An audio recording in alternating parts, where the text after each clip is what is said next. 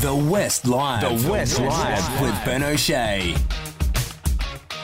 Last year, the federal government passed the Respect at Work Act, and as of Tuesday, this new workplace legislation comes into effect, and it brings with it some important changes. Joining me now to explain is lawyer and founder and director of EEO Specialists, Franca Sala Tenna. Franca, welcome to the West Live. Thanks, Ben. Welcome. Thank you for having me. Okay, so can you tell us what the Respect at Work Act is, and what does it aim to do? Yeah, so it aims to um, change what we would have called a reactive duty on employers to a proactive duty on employers. It's probably the most significant legislation in this space that I've seen in the last 20 years. Yeah, right. And so, what does it specifically target in the workplace? Its focus is on sexual harassment, so that's been the big focus, but it also created a couple of new definitions. So, something called sex based harassment and also hostile workplace environment. But broadly speaking, its focus is on providing greater protection for people who ex- experience anything around sexual harassment or anything related to gender discrimination or behaviours related to gender. Yeah, right. And so uh, I'm interested to dig a little bit deeper on something you said a minute ago the difference between reactive and proactive. What's, yes. the, what's the changes there for businesses oh. in terms of their burden with this new legislation? Yes. Yes, yes, great question. So, in the past, what happened was an employer could have done nothing in the space around training and protecting their employees related to these behaviours. And they would only get in trouble if an individual went and made a complaint to, for example, the Australian Human Rights Commission. So that's why it was called a complaint based or reactive duty. What's going to happen from tomorrow is the Australian Human Rights Commission, for the first time ever, will be given the power to go into any workplace and conduct an inquiry or an audit.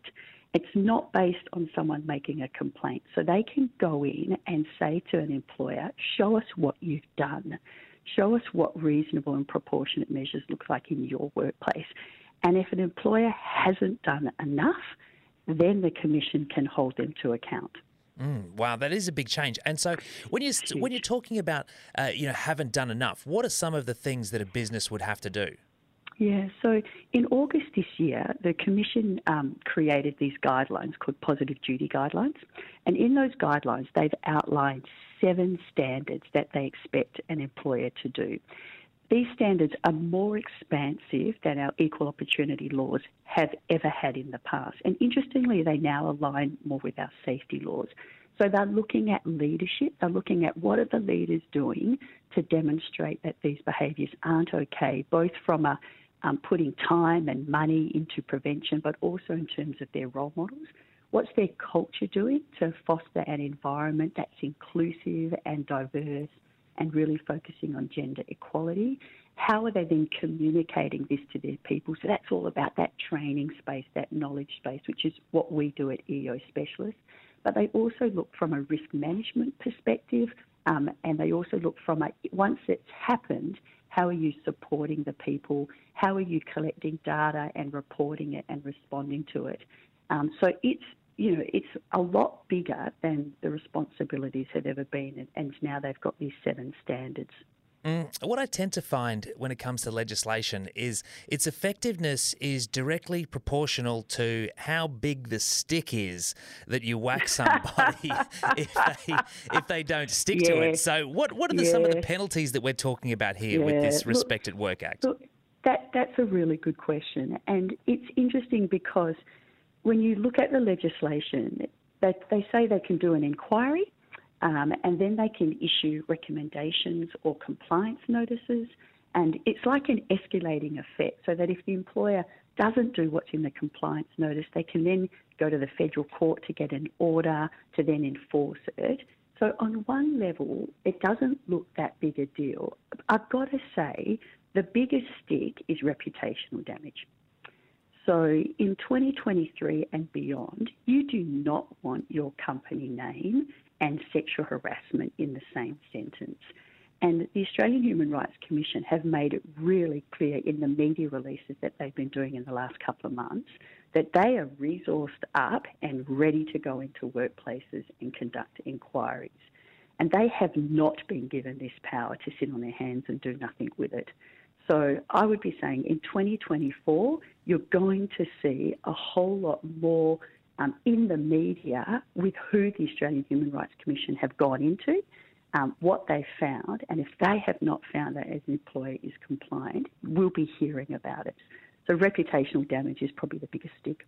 Yeah, and so I think you're probably right that they'll be looking for some examples to be They made. They will.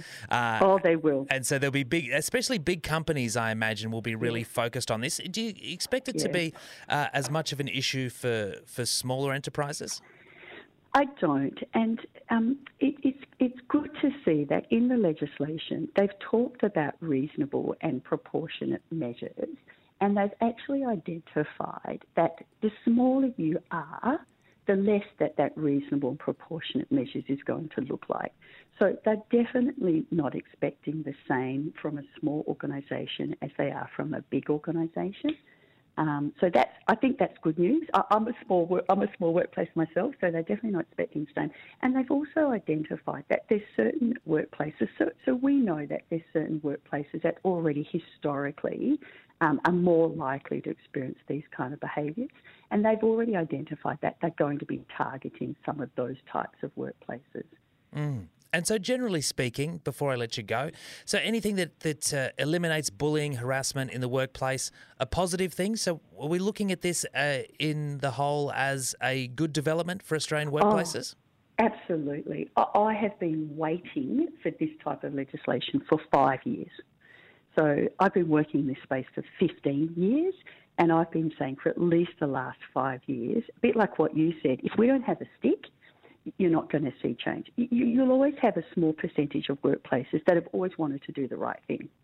Um, but the majority need need a stick, they need a push. But can I also say they need a direction? You know, our old legislation said as an employer you had to take all reasonable steps to prevent your employees from acting unlawfully, but they never defined in the legislation or guidelines what all reasonable steps look like. So even if you were an employer who wanted to do the right thing, you would have needed to engage someone like me, who's a specialist in this space, to find out what all reasonable steps look like. And so I've been saying, no, yes, we need to make them more responsible, but you've got to give them a framework. You can't just say all reasonable steps and nothing else. And I think that's the big difference. You know, in August this year, the Australian Human Rights Commission re- released a positive duty guidelines, and that's where those seven standards have been written in it. So an employer now has real clarity about what it looks like. And, and I think that is probably as significant um, as the Respect at Work Act itself. Yeah, I think it sounds pretty fantastic. And Franca, you've been waiting for it. Well, an early Christmas present for you arrives tomorrow. Uh, founder and director of EEO Specialists, Franca Sala Tenna. Thanks for joining me on the West Live. Lovely. Thank you so much. Bye bye.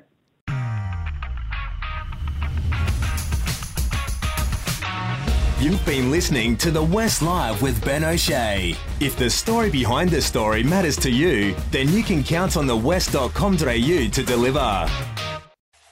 They were there one minute, next minute they were gone. They simply vanished. A gripping new true crime series. Two young girls, they mattered to people. Vanishing Cousins. Evil by the Beach. Watch it now at thewest.com.au forward slash vanishing.